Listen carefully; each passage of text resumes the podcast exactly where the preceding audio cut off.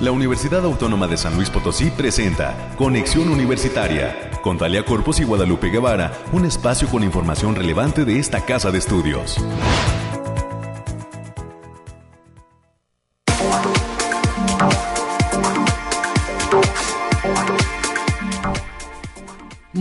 Buen día San Luis Potosí, bienvenidas, bienvenidos a este espacio de conexión universitaria en este viernes 3 de diciembre del 2021.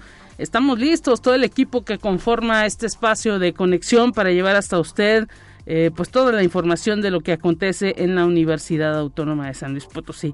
Ya es viernes, el cuerpo lo sabe y agradecemos a todos los que están todavía en sintonía del 88.5 de FM, del 1190 de AM. En Matehuala saludamos con gusto a la gente que está en sintonía del 91.9 de FM allá en el altiplano potosino. En los próximos minutos estaremos platicando con nuestros amigos del Bariclim para que nos den detalles de lo que nos deparan las temperaturas en este fin de semana.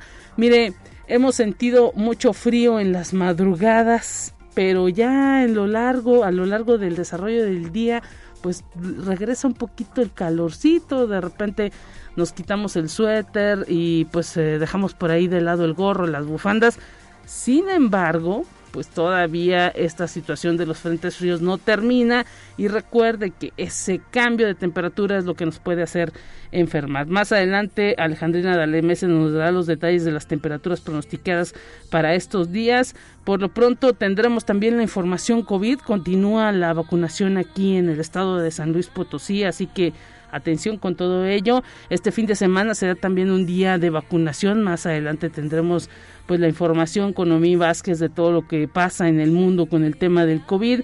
Tendremos las noticias universitarias, ya está eh, América Reyes lista de regreso en esta cabina y también estaremos platicando con nuestros amigos de eh, Protección Civil Universitaria, quienes agradecemos que estén, estarán aquí en la cabina de conexión. Ya puso el arbolito de Navidad, no lo ha puesto todavía en su casa o está preparando a lo mejor un rinconcito para poner un nacimiento. Bueno, pues el tema eléctrico de cómo colocar las luces, que tener eh, cuidado con las veladoras, ya ve que luego este pues también eh, se nos junta el 12 de diciembre con la Navidad y queremos poner a la Virgen de Guadalupe en el nacimiento pues bueno, atención, los cuidados que debemos de tener en casa para tener una Navidad segura. Más adelante estaremos eh, pues recibiendo en esta cabina específicamente al técnico José Ángel Trejo, integrante de Protección Civil Universitaria, para que nos dé todos esos tips, esas recomendaciones en materia de seguridad de cara a la Navidad. También estaremos platicando con la doctora Lauredit Saavedra Hernández, ella es docente de la maestría en Derechos Humanos de la Facultad de Derecho, cómo se está dando el inicio de un proyecto muy interesante denominado Construyendo Alternativas para las Mujeres Potosinas para el Desarrollo de sus Derechos Humanos. ¿Cuál será la perspectiva que se va a llevar a cabo en este proyecto y bueno, es un trabajo que está siendo financiado por el Consejo Nacional de Ciencia y Tecnología. ¿Con qué fines? Más adelante esta experta universitaria nos dará los detalles. Tendremos la información nacional, la información de ciencia, por supuesto, y eh, estaremos eh, recibiendo también en última instancia a la señora Reina Coronado Jordán. Él ya es integrante del voluntariado de damas de nuestra Universidad Autónoma de San Luis Potosí. Viene este fin de semana y específicamente el sábado el cierre del Univazar Navideño 2021. Así que, pues si usted todavía no se da una vuelta al Centro Cultural Universitario Bicentenario, ya queda muy poco tiempo para hacerlo. Son pues ahora sí que las últimas horas, los últimos días del bazar universitario. Si usted todavía no lo conoce, si todavía no sabe ni qué regalar eh, pues eh, eh, para la temporada de Sembrina a los amigos, a los hijos, pues ahí está ese bazar navideño de alternativa que tiene pues muchos productos, muchas ofertas y precisamente la señora Reina Jordán eh, Coronado, Coronado Jordán estará con nosotros dándonos detalle de todo lo que puede encontrar en este bazar navideño. Es parte de lo que vamos a tener a lo largo de esta hora de transmisión. Le recordamos la línea telefónica en cabina 444 826 1347 444-826-1348, los números para que se comuniquen esta mañana y de esta forma damos inicio a este espacio informativo.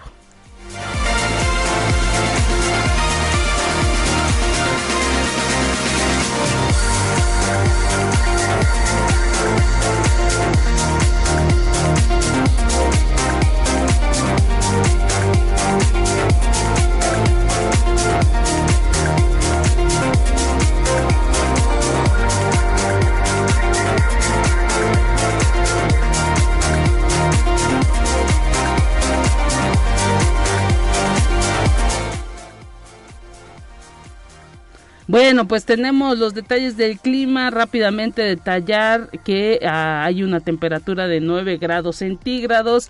Está mayormente soleado eh, la, cuestión eh, climática en esta mañana hay una sensación térmica de 9 grados. Se prevé que a partir de las 10 de la mañana, cuando concluya este programa, tengamos una temperatura de 14 grados centígrados. Irá subiendo poco a poco. A las 12 se prevén 20 grados centígrados. A las 2 de la tarde llegaremos eh, a los 23 grados eh, centígrados. Y ya nuevamente cerca de las 5 de la tarde eh, estaremos bajando a la temperatura de 20 grados. Eh, cerca de las 8 de la noche se prevén 16 grados y poco a poco la temperatura irá bajando. A la 1 de la mañana 9 grados centígrados, a las 3 de la mañana 8 grados. Así que pues atención, eh, sabemos las noches pues se ponen luego muy frías, hay que dormir muy abrigados y tratar de pues tapar esas ventanas que a lo mejor nos pueden meter algo de viento en la noche y que no nos damos mucha cuenta de esto. Eh, así que del frío no tenemos tanta eh, posibilidad de estarnos cubriendo. Así que atención atención hay que cuidarnos mucho y pues eh, es la perspectiva que tenemos para este día en materia climática al menos aquí en la capital potosina. Seguimos con más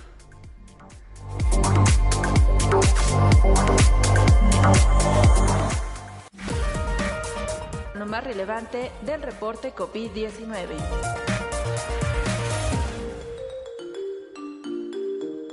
Hola, ¿qué tal? Muy buenos días. Le habla Noemí Vázquez. Espero se encuentre muy bien el día de hoy. Aquí le tenemos la información del coronavirus que surge en el mundo. La Organización Mundial de la Salud señaló durante la sesión especial de la Asamblea del Organismo Internacional que el fin de la pandemia dependerá de alcanzar altos niveles de vacunación a nivel mundial, así como de la implementación de medidas para reducir su transmisión. Del mismo modo, destacó que en cuanto más persista la desigualdad en el acceso a las vacunas, más oportunidades tendrá el virus de evolucionar de forma que no se pueda predecir. Conexión Universitaria. En Estados Unidos, especialistas confirman que la detección de la variante Omicron del coronavirus entrará al país en cuestión de tiempo, aseguró el epidemiólogo jefe estadounidense Anthony Fauci. Todos sabemos que cuando tienes un virus que ya se ha propagado por múltiples países, inevitablemente estará aquí. La pregunta es, ¿estaremos preparados? Manifestó Fauci ante el público norteamericano. Conexión Universitaria. Por otro lado, el presidente de Estados Unidos, Joe Biden, se refirió que la cepa Omicron es un motivo de preocupación pero no de pánico, además de subrayar que el país luchará para vencer a esta nueva variante tarde o temprano detectaremos casos de esta nueva variante aquí en Estados Unidos, sostuvo Biden y pidió a la ciudadanía que cumpla las instrucciones de las autoridades sanitarias. Conexión Universitaria. Desde el pasado 1 de diciembre, el Ministerio de Salud de Chile prohíbe el ingreso al país de extranjeros no residentes provenientes de siete naciones del sur de África, debido a la aparición de la nueva variante Omicron del COVID-19. En el marco de una serie de modificaciones en el plan Fronteras Protegidas, las autoridades sanitarias bloquearon la entrada a personas provenientes de Sudáfrica, Zimbabue, Namibia, Botsuana, Lesoto, Eswatini y Mozambique. Esto ha sido todo por hoy. Muchas gracias por escucharnos. Recuerde seguir las medidas anti-COVID y no dejar de cuidarse. Hasta pronto.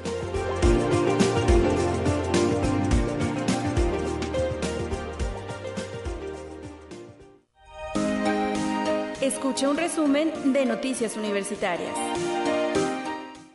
Eh, ahora sí que los temas del COVID, solamente detallando que este fin de semana habrá vacunación, así que pues esté pendiente de las redes del sector eh, salud y del gobierno del estado, que son pues ahora sí que los, eh, los canales en donde se puede encontrar esta información de eh, pues lo que tiene que ver con la vacunación. Mientras tanto, América Reyes, entramos ya con la información de la universidad que tenemos en esta mañana. Bienvenida, gracias por estar en estos micrófonos.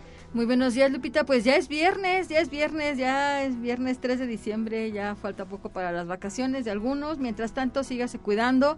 Usted que nos escucha a través de las diferentes frecuencias, saludos a nuestros amigos allá en el campus Matehuala. Y bien, la Facultad de Psicología de la OASLP y el posgrado de la Benemérita Escuela Normal Veracruzana invitan a la segunda sesión del seminario interinstitucional Las didácticas disciplinares en Latinoamérica, Español y Matemáticas, con la participación del doctor Francisco Javier Martínez y el doctor Ricardo Cantoral Uriza y la doctora María Zenaida Saavedra Leos, docente de la Coordinación Académica Regional Tiplano, la COARA, resultó ganadora del Premio Potosino de Investigación Científica y Tecnológica 2021 en la categoría de Ciencia de la Ingeniería, modalidad investigador joven, certamen convocado por el CONACID, quien dijo que este premio es un incentivo para seguir en el camino de la ciencia y ha significado un reconocimiento a quienes creen en las y los jóvenes soñadores y que apoyan sin esperar nada a cambio. Y la Facultad de Agronomía Veterinaria invita al a la décimo Expo Jóvenes Emprendedores, Jóvenes Creando Soluciones en Tiempos de Pandemia, en modalidad virtual. la cita es hoy viernes 3 de diciembre a las 10 de la mañana. Y la Facultad de Filosofía y Letras de la UNAM y la de Ciencias Sociales y Humanidades de la UASLP, a través del Seminario de Lectura de Ética Antigua y Diálogos, Seminario de Reflexión sobre Comunicación y Procesos de Paz, invitan a la conferencia magistral El Humano como su principio dominante de sus actos, que será impartida por Laura Liliana Gómez Espíndola del Departamento de Filosofía de la Universidad del Valle. La cita es el día de hoy a las 15 horas a través del Facebook Ciencias Sociales y Humanidades UASLP. Y también el día de hoy, 3 de diciembre, la Defensoría de los Derechos Universitarios y la Maestría en Derechos Humanos llevarán a cabo el primer encuentro universitario transitando hacia la educación inclusiva en la OASLP.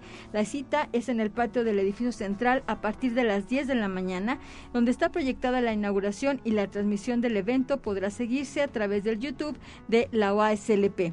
Y también el día de hoy, en materia cultural, la Capela Universitaria ha preparado para celebrar la temporada decembrina el concierto de música navideña que incluirá villancicos como Aleluya, Ángeles cantando están y El Niño del Tambor. La cita es hoy viernes 3 de diciembre a las 19.30 horas en la Capilla de Loreto en el centro histórico de la capital potosina. La entrada es totalmente libre y también tenemos más actividades el día de hoy, Lupita, el Museo de Sitio de esta casa de estudios que se localiza en el edificio central invita a ver la charla práctica y desarrollo científico en San Luis Potosí a finales del siglo XIX, la cual será impartida por el historiador Simón Ricardo Flores Martínez. La cita es viernes 3 de diciembre a partir de las 18 horas en las instalaciones del edificio central Álvaro Obregón 64, zona centro. El evento es presencial siguiendo todas las medidas sanitarias que marcan las autoridades de salud. Y la Secretaría Académica de la UASLP continúa con las actividades de ECOS, experiencias docentes, conversatorio virtual con el maestro Fernando Cervantes Rivera, quien es director del campus Río Verde, y el doctor Heriberto Méndez Cortés, director de la Facultad de Agronomía y Veterinaria. La cita es también el día de hoy a partir de las 12 horas. El registro es a través del link http dos puntos diagonal diagonal arroba uaslp.mx. Mayor información en el Facebook Académica UASLP y del 7 al 10 de diciembre de 2021, la Coordinación Académica Región Altiplano Oeste, la CARAO, de la Universidad Autónoma de San Luis Potosí, realizará el cuarto Congreso Nacional, tercer Congreso Internacional de Agroindustrias y Automatización y tercer Coloquio Estatal de Administración y Negocios, con el lema El reto de la multimodalidad y la transversalidad en la era digital y los tiempos de pandemia, todo esto en modalidad virtual. Bueno, pues ahí está todas las actividades que pues todavía están eh, presentes. Hoy mucho que venir a ver en el patio del edificio central. Hay que pedir una disculpa también, eh, América, porque pues sabemos que los flujos, al menos de eh, y los cupos de gente en cuanto a los eh, las actividades culturales, pues están siendo limitadas, por supuesto, por las implementaciones que pide el sector salud. Y pues no se puede dejar ingresar a más personas si no tienen su boleto ahí eh, pues eh, ahora sí que ya previamente otorgado. Y pues eh, ahora sí que les pedimos una disculpa porque pues sabemos que estaban acostumbrados estábamos acostumbrados que cuando no había esta nueva normalidad pues uno podía ver el espacio del edificio central del patio pues repleto a reventar Hoy no se puede hacer eso, hay que tener comprensión y si no hay boleto en mano para poder ingresar, pues desafortunadamente no se podrá hacer.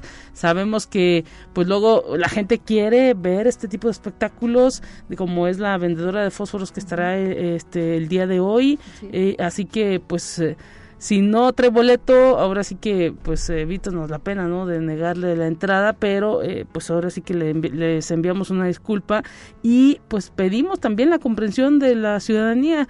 Entendemos que eh, pues las cuestiones eh, sanitarias tienen que ser así, las autoridades están vigilando incluso este tipo de de, cupos en, los distintos eventos de la universidad y eh, pues ahora sí que son las maneras y las nuevas formas de estar eh, proyectando este tipo de actividades. Así es, este, la Universidad Autónoma de San Luis Potosí tiene eh, la responsabilidad de, de, cuidar a sus propios trabajadores, pero también a la sociedad en general, de, y es por esa razón que se está limitando el cupo para todas estas actividades culturales. Bueno, pues ahí está. Gracias América y pues hay muchísimo todavía eh, que estará ofreciendo la institución. Las actividades prácticamente concluyen hasta el próximo 17 de diciembre. Todavía nos quedan algunas cuestiones. Y pues nos vamos ahora a eh, las cuestiones de entrevista. Gracias América. Tenemos más en esta mañana.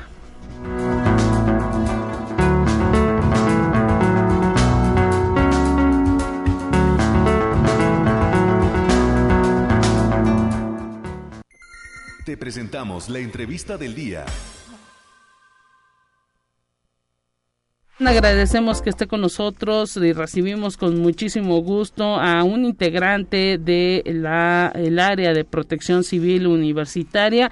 Agradecemos que esté en esta mañana el técnico José Ángel Trejo, integrante de esta área de protección civil de la universidad, para hablar pues de la seguridad en el lugar que tenemos o debemos tener los cuidados que hay que prever en torno a esta temporada decembrina. Gracias por estar con nosotros y por permitirnos eh, pues explicarle al público de Radio Universidad este tipo de tips, este tipo de advertencias que pues nunca están de más, ¿no? Desafortunadamente luego diciembre resulta un tiempo en el que pues queremos estar festejando con la familia, pero eh, pues luego se nos vienen algunas tragedias por no prever, por no estar pues totalmente atentos a todo lo que, a todo el flujo que luego llegan a tener las personas en el hogar. Bienvenido y gracias por estar con nosotros. Muchas gracias y este sí, este, la intención es poder eh, aportar alguna información preventiva para que podamos tener una Navidad segura. Hay este, condiciones importantes que se generan de temporada en materia de seguridad de nuestro hogar. Entonces, este, quisiera eh, comenzar Sí, con el tema, eh, el tema eh, principal, ¿no? Tenemos nuestro arbolito de Navidad. Sí. Nuestro arbolito de Navidad tiene que estar ubicado en un lugar preferentemente donde no tengamos corrientes de aire, ¿no? Que puedan, este, provocar algún volteo de este, de, este adorno. Claro. Sí, eh, dado que una situación así pudiera generarnos después una complicación, un cortocircuito por el quiebre de algunas luces, el estiramiento de las conexiones eléctricas. Y pues de antemano sabemos que los arbolitos son, por su materia con la que están elaborados, son altamente flamables. De plástico muchas veces. Total, la mayoría. Y, algunas veces también de madera. Sí, los arbolitos naturales, ¿verdad?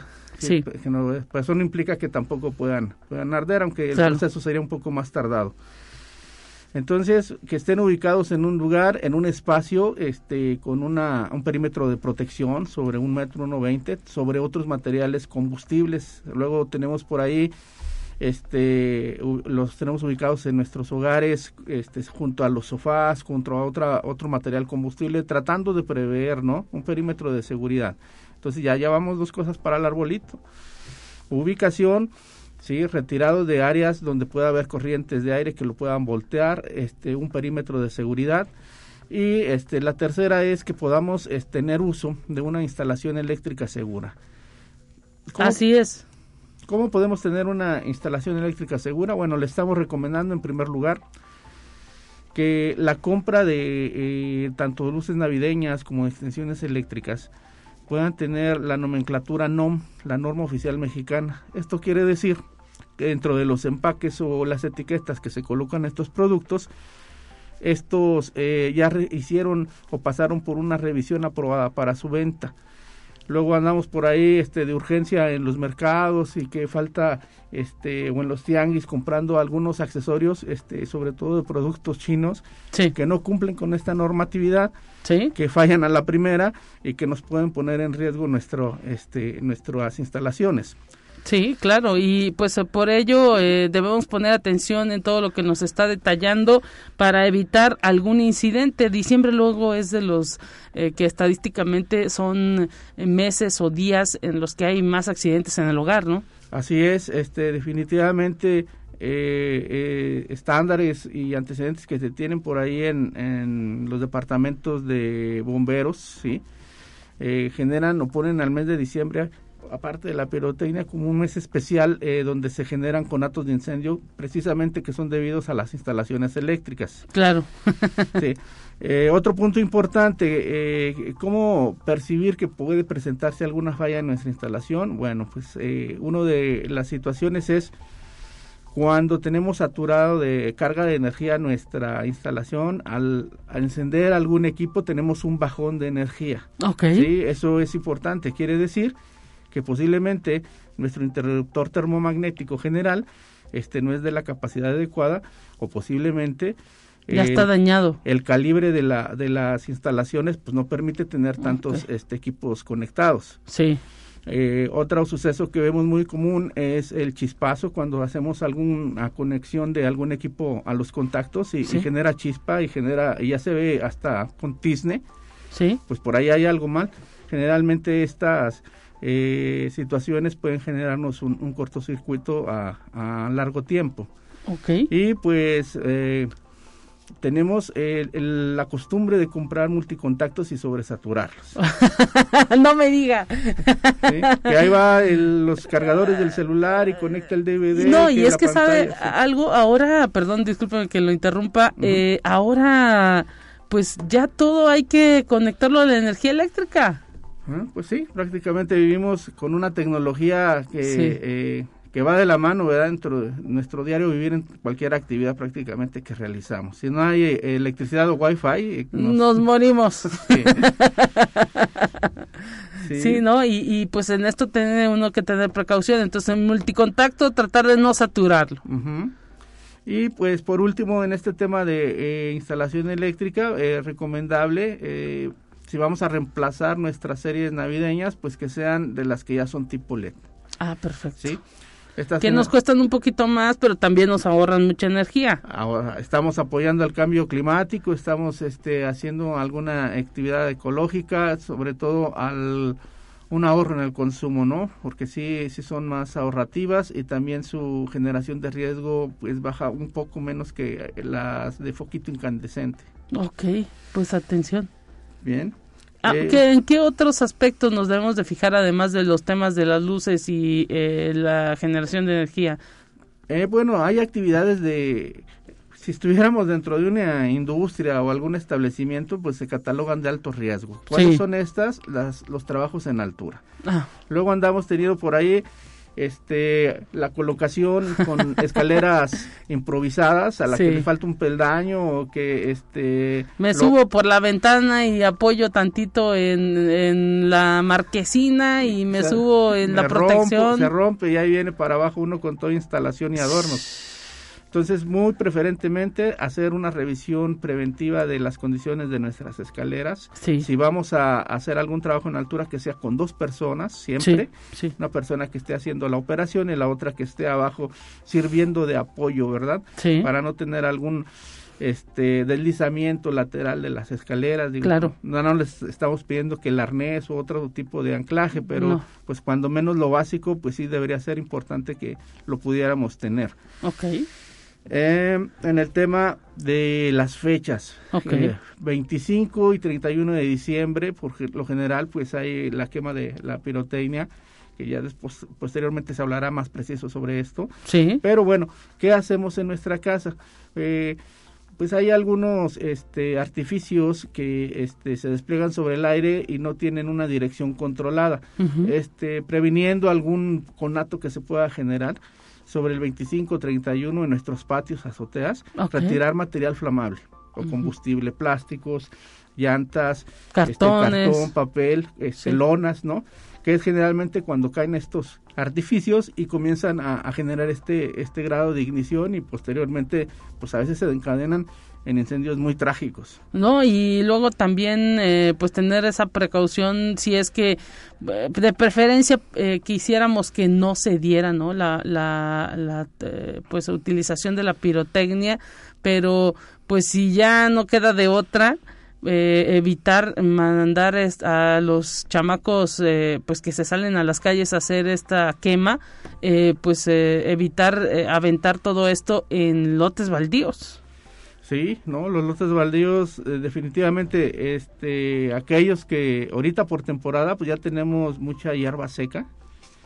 Y es eh, preferentemente ahí donde se generan este tipo de incidentes, ¿no? En aquellos que este tienen demasiada maleza y tienen un contacto con un este ceniza o, un cohete que todavía cae con, con cierto grado de, de flamabilidad alta y provocan los incendios pues difícilmente nos vamos a poner a, a poner a limpiar estos predios, pero pues sí podemos este pues limitar o cuando menos en nuestro hogar tomar previsiones este retirando estos materiales combustibles, ¿verdad? Sobre todo en estos dos días. Atención entonces con todo esto y pues no, luego hay gente que además de eh, tronar la pirotecnia en estos días del la noche del 24 y la noche del 31 le sigue días subsecuentes sí, y pues este pues sí, todavía esperamos que, pueda crecer un poco la, la, cultura, ¿no? A lo mejor festejar ya de una manera diferente este, este tema. Bien, pues por último, este hablar de, de, la seguridad o para implementar esta parte de Navidad segura de las vacaciones. ¿Qué recomendamos? Bueno, pues si hay oportunidad de, de que las familias puedan salir, pues van a dejar un hogar donde hacemos este o, nos vamos con los familiares simplemente. O se van con los familiares unos tres cuatro días. o, el día de sobre todo el día 25 el día 31 también. Bueno qué recomendamos bueno cerrar también lo que son este los recipientes de gas LP ya sea el cilindro si tenemos tanque estacionario subir este a cerrarlo. a cerrarlo no tener o, o producir que se pueda generar por ahí alguna situación concatenada con otro evento y que nosotros tengamos nuestra instalación abierta. Abierta, ¿sí? Esa es una. en materia de tecnología, como hablábamos al principio, eh, pues también ya es muy común el, y también ya es, digamos, está al alcance de la mano, ¿no? Hay cámaras de seguridad que puede, y si tenemos internet, que yo creo que la mayoría lo, lo, lo tiene. sí. ¿sí? Podemos eh, hacer adquirir una cámara este para estar monitoreando ¿no? nuestro nuestro hogar ah, habrá cámaras que ya oscilan entre los 600 800 pesos. Sí. Y pues bueno la inversión no sería para estos dos días ya sería como para siempre. para siempre dentro parte del equipamiento de nuestro hogar. Entonces eh, si salimos fuera, pues dejar encargado a algún familiar, a una persona de confianza que le pueda estar dando vueltas a, nuestro hogar si no tenemos este, este, este tema de las cámaras. Claro. Y tener por ahí también a, la mano este quien pudiera eh, darnos alguna vuelta de emergencia en el caso de que se pueda presentar algo. Algún incidente. Pues atención con todo esto eh, se nos ha terminado el tiempo ahora sí que les queremos agradecer a ustedes de Protección Civil estar tratando estos temas a través de este espacio de conexión universitaria. Es completamente pues fundamental hacer hacer el llamado a tener seguridad en el hogar en esta en esta temporada y siempre pero más en esta temporada queremos evitar pues tragedias eh, y, o ser parte de las estadísticas.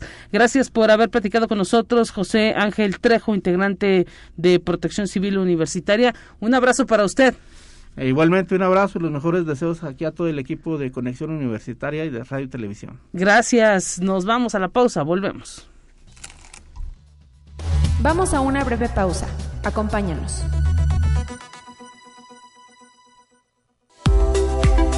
Conexión Universitaria ya regresa con más información.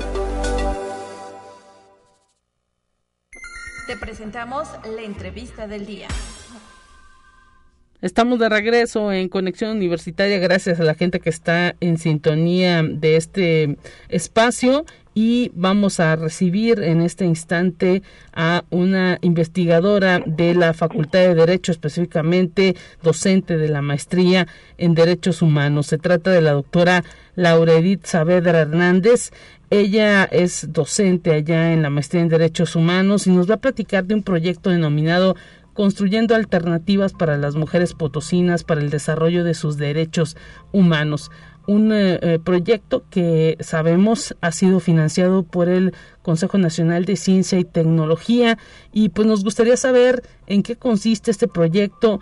Está ya arrancando este proyecto eh, siendo financiado por este Consejo de Ciencia y Tecnología y cuáles son los planes, doctora. Gracias por tomarnos la llamada. ¿Cuáles son los planes que se estarán implementando en esta en este buscar alternativas para las mujeres para que se desarrollen en materia de derechos humanos. Bienvenida y gracias por estar con nosotros. Hola Lupita, buenos días. ¿Me escucho bien?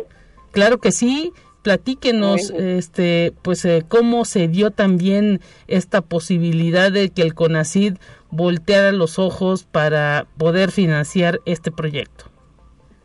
Este, bueno, pues mira, em, en realidad este proyecto entra dentro de una convocatoria que eh, salió hace unos meses que se llama Investigadoras e Investigadores por México, en donde el Consejo Nacional de Ciencia y Tecnología, el CONACYT, em, contrata, por así decir, a investigadores, investigadoras que estén desarrollando proyectos previamente en universidades eh, y ahora en esta modalidad nueva que sacaron también se puede eh, eh, participar con proyectos para desarrollar dentro de instituciones de la administración pública. Entonces, em, a través de este programa, de esta convocatoria, lo que hace CONACYT es contratar a las personas y comisionarlas ¿no? A donde nosotras, nosotros pedimos que, se nos comisionara esto porque ya llevo yo tres años aquí en, la Universidad Autónoma de San Luis Potosí, que pues ya básicamente se ha convertido en mi casa.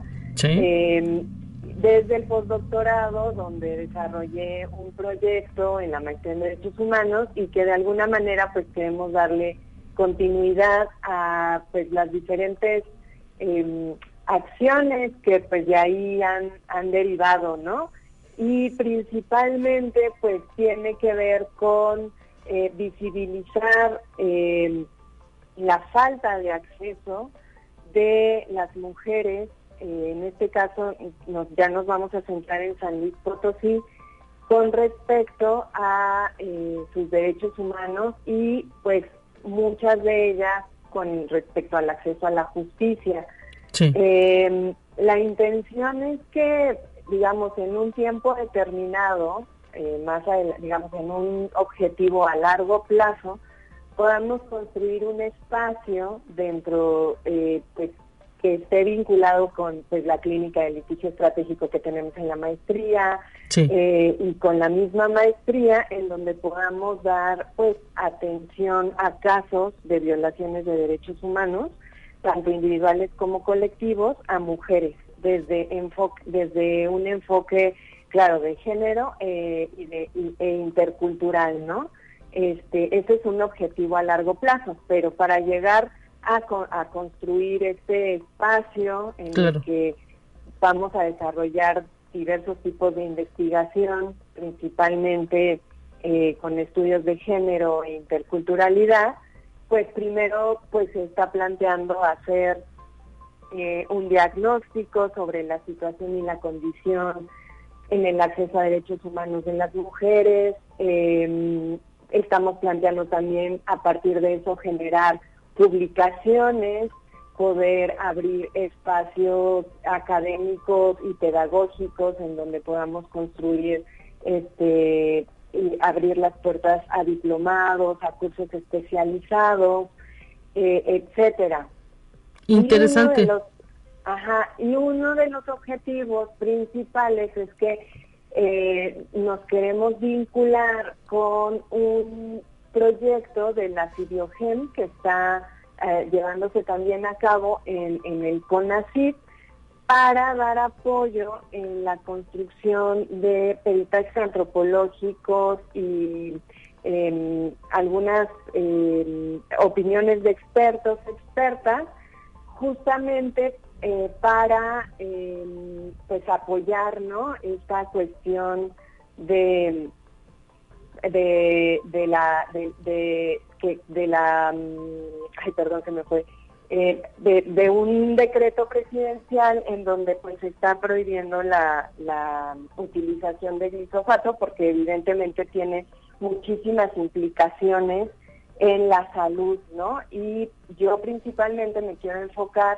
en la cuestión de cómo estas cuestiones impactan en la condición de los derechos de las mujeres en sus comunidades, ¿no? Eh, básicamente esos son como los ejes principales, a muy grandes rasgos, ¿no? Claro está, están planteados de una manera más específica en el proyecto eh, que queremos encaminar desde la maestría. Interesante lo que nos detalla. Hay ya un equipo de investigadores, de estudiantes de esta maestría que estén colaborando con usted y de cuántas personas estamos hablando. Pues mira, eh, en un inicio, eh, pues estamos más bien sacando el trabajo en conjunto con la Clínica de Litigio Estratégico, en donde está el doctor Guillermo Luego Bustamante, sí. con, el coordinador actual de la maestría. Y eh, em, a mí me piden un colaborador, que es el doctor Alejandro Rosillo, quien, digamos, da como el respaldo eh, institucional y pues que evidentemente va a estar trabajando algunas cuestiones ahí en conjunto, las estaremos haciendo. La intención es justamente que a través de este espacio que queremos construir se abra la puerta a estudiantes que quieran concentrarse en los temas que vamos a trabajar dentro de dentro de este em, eh, espacio académico no sabemos cómo llamarle ese observatorio laboratorio ahí vamos a ver cómo, cómo lo planteamos este, y que puedan pues de alguna manera hacer eh, sus sus prácticas profesionales su servicio social eh, participar incluso de otras maneras no como como este ejercicio que tiene como objetivo pues la universidad, pero también el CONACYT de formar recursos humanos, ¿no? Es uno de sus principales objetivos a nivel nacional que está sus estatutos y pues evidentemente este espacio tiene que estar abierto para, para estas cuestiones. Em, actualmente también eh, colaboramos en conjunto con la doctora eh, Sujei Tristán, que, que también em, eh, de alguna manera eh, nos apoya con algunas cuestiones, ella es experta en, derecho ambiental. Y también este, tenemos algún vínculo con la Defensoría de Derechos Universitarios, principalmente con la doctora Urenda Navarro, con quien también trabajamos muchísimos temas sobre, sobre género y eh, que, que, digamos, desde que yo entré al postdoctorado he trabajado con ella algunas cuestiones, ¿no? Interesante, eh, porque ya se está ligando prácticamente a una buena cantidad de estructura de la universidad. Así es. Sí, y, y también, este, pues, lo que queremos es como generar a largo plazo una participación interinstitucional, ¿no? O sea, que también podamos participar con otras instituciones, como lo hemos hecho hasta ahora con el Instituto de las Mujeres Potosinas, este, con la misma eh, Comisión de Derechos Humanos, etcétera. Es un proyecto que tiene una duración de 10 años. Wow. Con miras, sí, sí, sí, con miras a que se pueda renovar y extender, ¿no? va a depender de muchas cuestiones, claro, a nivel nacional y estructural, pero bueno, nosotros esperaríamos que realmente el espacio se pueda convertir en un espacio sostenible, ¿no? Este, más allá de, estar vinculados o no con las instituciones y demás. Y doctora Laudedit Saavedra Hernández, ¿estos 10 años serán financiados por CONACYT? Así es. Mire, interesantísimo. Es, eh, es decir, que pues se estará actuando en distintos ámbitos para poder eh, pues eh, permear en este tema de la concientización de los derechos humanos no es ahora sí que eh, pero en el ambiente de, las mujeres en los grupos más vulnerables ahí donde se necesita que ellas conozcan pues estos derechos y a qué le, les permite no llegar a ser con ellos Claro, exactamente. O sea, queremos de alguna manera hacer llegar también el conocimiento, ¿no? Hacia hacia otros espacios como una misión que tienen las, las universidades públicas en el país, ¿no? O sea, más allá de que sí formamos investigadores e investigadoras, este, que serán, digamos, el futuro de México, también nos parece importante poder tener ese vínculo con la sociedad y además con, con jóvenes y, que, que a veces no tienen acceso, mujeres que a veces no tienen acceso a la, a la universidad por diferentes cuestiones que atraviesan en su vida y pues nos gustaría de alguna manera también vincularnos de esa manera con la sociedad. Ahí está entonces el reto, eh, doctora eh, Laura Edith Saavedra Hernández, 10 años con este proyecto y esperemos que pronto nuevamente podamos platicar porque sabemos que ustedes se irán fijando metas a corto plazo y eh, pues nos gustaría ir conociendo cómo va avanzando todo este proyecto. Claro que sí, con mucho gusto, Muchísimas gracias y un gran abrazo para usted. Igualmente, que estés muy bien. Hasta pronto, ahí platicamos con la doctora Laura Edith Saavedra Hernández, docente de la maestría en Derechos Humanos en la Facultad de Derecho, con este proyecto Construyendo Alternativas para las Mujeres Potosinas para el Desarrollo de sus Derechos Humanos, un proyecto que pues está siendo ya financiado por el Consejo Nacional de Ciencia y Tecnología. Nos vamos a la información nacional, la tenemos lista para usted, ya lo tiene la producción. Enseguida volvemos con más. Entérate qué sucede en otras instituciones de educación superior de México. La Junta Directiva de la Universidad Autónoma Metropolitana designó al doctor Francisco Javier Soria López, rector de la Unidad Xochimilco de la Universidad Autónoma Metropolitana para el periodo 2021-2025. Soria López es egresado de la licenciatura en arquitectura de dicha sede académica, así como de la maestría en restauración arquitectónica de la Escuela Nacional de Conservación, Restauración y Museografía y es doctor en proyectos arquitectónicos de la Escuela Técnica Superior de Arquitectura de Barcelona, perteneciente a la Universidad Politécnica de Cataluña en España. Conexión Universitaria. La Universidad Nacional Autónoma de México inauguró Chaltiloyi, espacio de artes, memorias y resistencias ubicado en el Centro Cultural Universitario Tlatelolco.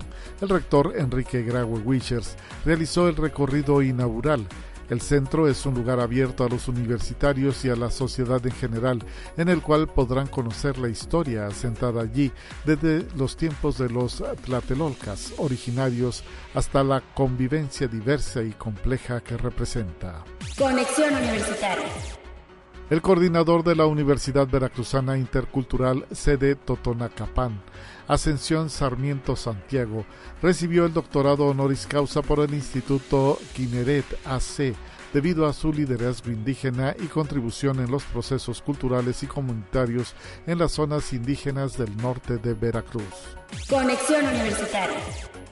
El Museo de Arte Indígena Contemporáneo de la Universidad Autónoma del Estado de Morelos obtuvo la certificación de la norma ambiental ISO 14001-2015 por cumplir con los requisitos del buen uso, manejo y gestión ambiental. Así lo informó Edgar Iván Sotelo Sotelo, director de gestión de la calidad de la Casa de Estudios Morelense. Concluida la auditoría externa de seguimiento número uno de forma virtual, se logró además mantener el certificado ambiental de la Biblioteca Central Universitaria, que se logró por primera vez en el 2020.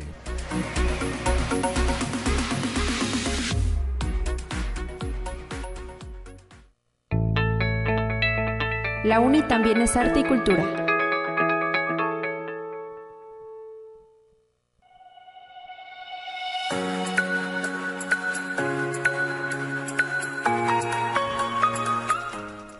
Estamos ya listos en este espacio para cerrar este espacio de eh, conexión universitaria. Agradecemos la presencia en la línea telefónica de la señora Reina Coronado Jordán. Ella es integrante del voluntariado de damas de la Universidad Autónoma de San Luis Potosí. Ya este fin de semana se acerca el cierre del Univazar Navideño 2021 si usted no ha tenido la oportunidad de acudir al Centro Cultural Universitario Bicentenario donde se encuentra instalado este Univazar, pues son los últimos días y para ello estamos platicando con la señora Reina Coronado Jordan. Gracias por tomar este enlace para que nos invite, señora, bienvenida a y acudir a este centro cultural al Univazar 2021. ¿Cómo se encuentra? Y gracias por tomar el enlace. Bienvenida. Hola Guadalupe, muy buenos días.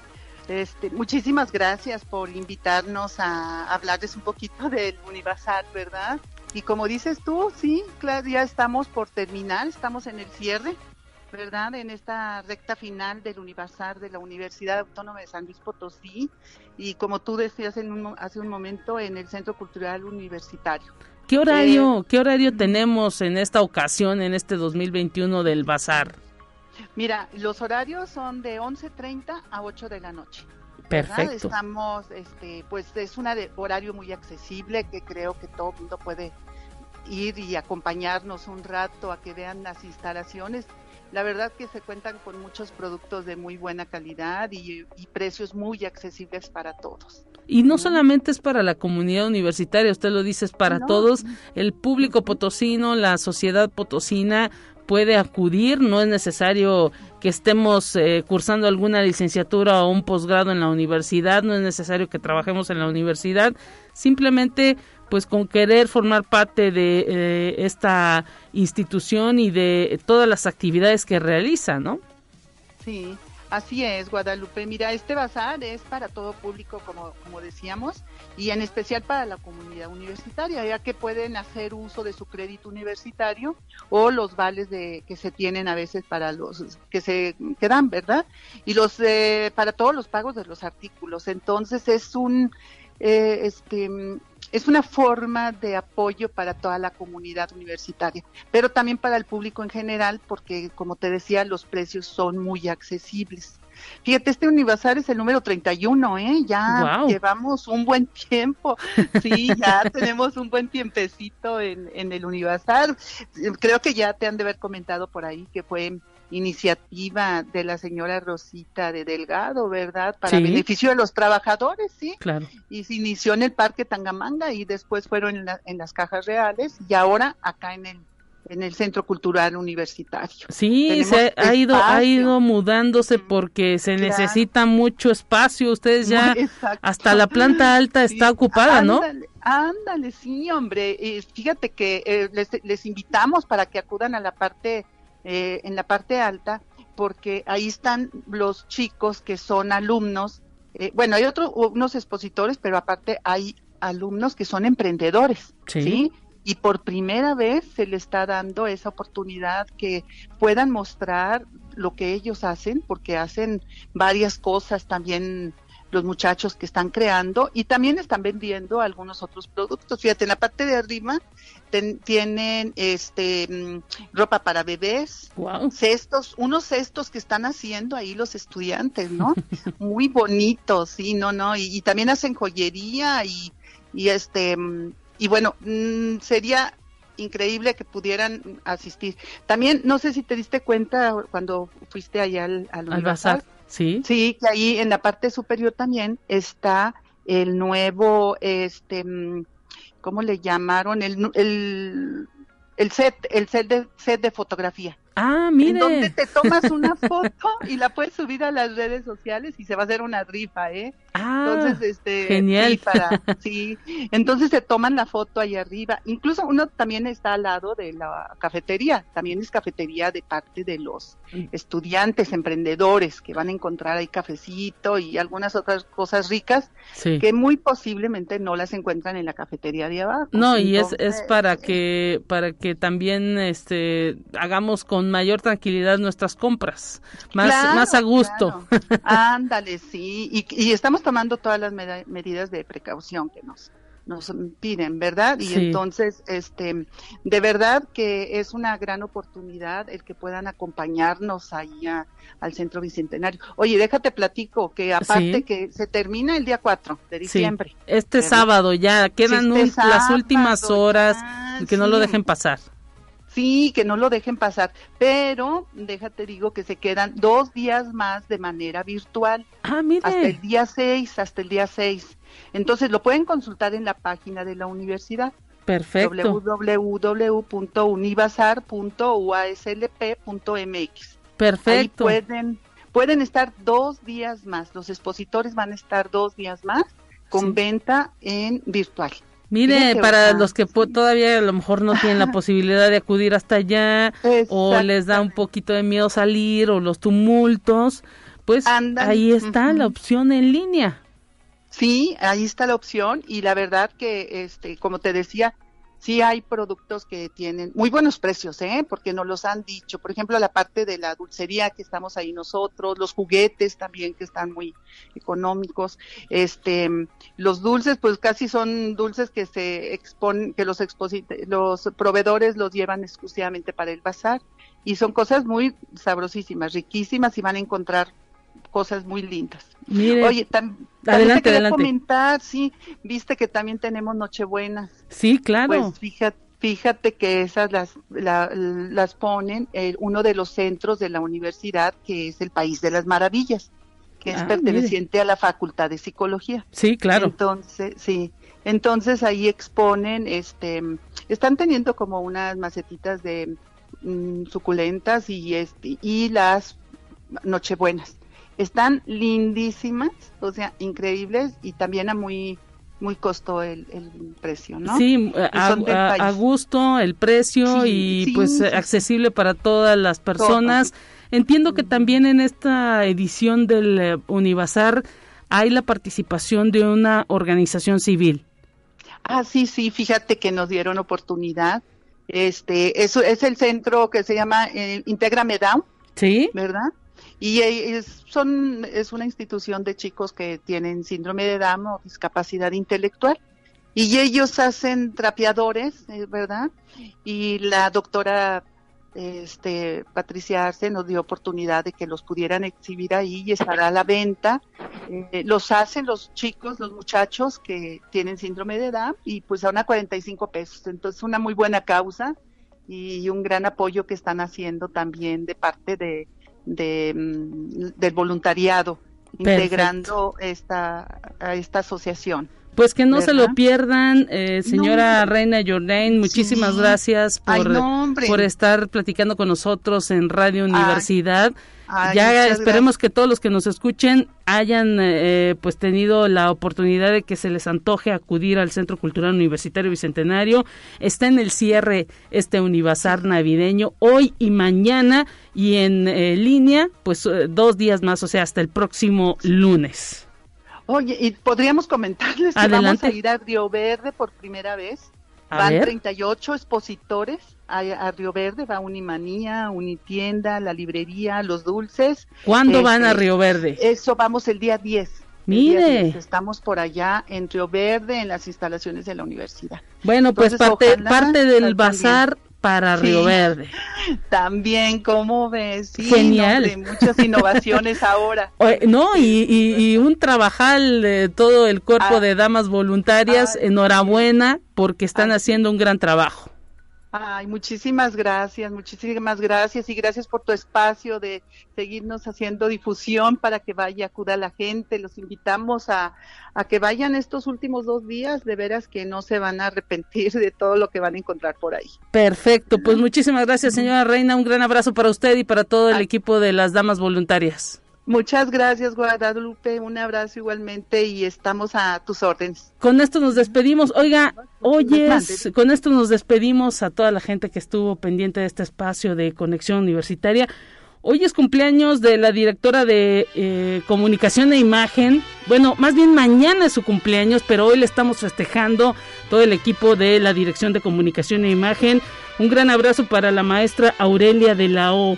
Con esto nos despedimos, que la pase muy bien en su cumpleaños y también envío un abrazo a mi madre porque ella está cumpliendo años también el día de hoy. Un abrazo, te queremos mucho y por supuesto pase buen fin de semana. Hasta pronto. te las cantamos aquí. Despierta, mi bien, despierta. Mira que ya amaneció ya los pajarillos cantan, la luna ya se metió.